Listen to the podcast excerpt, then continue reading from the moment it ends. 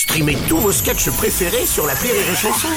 Des milliers de sketchs en streaming, sans limite, gratuitement, gratuitement sur les nombreuses radios digitales Rire et Chanson.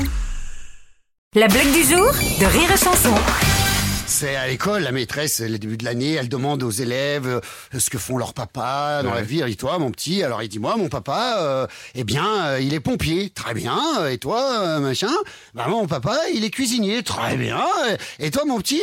Eh ben moi, mon papa, il est danseur nu à Pigalle. Bon, alors là, il y a un silence de mort dans la classe.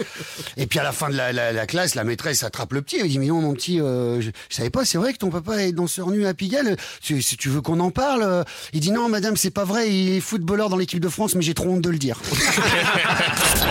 La blague du jour de Rire et Chanson est en podcast sur rireetchanson.fr.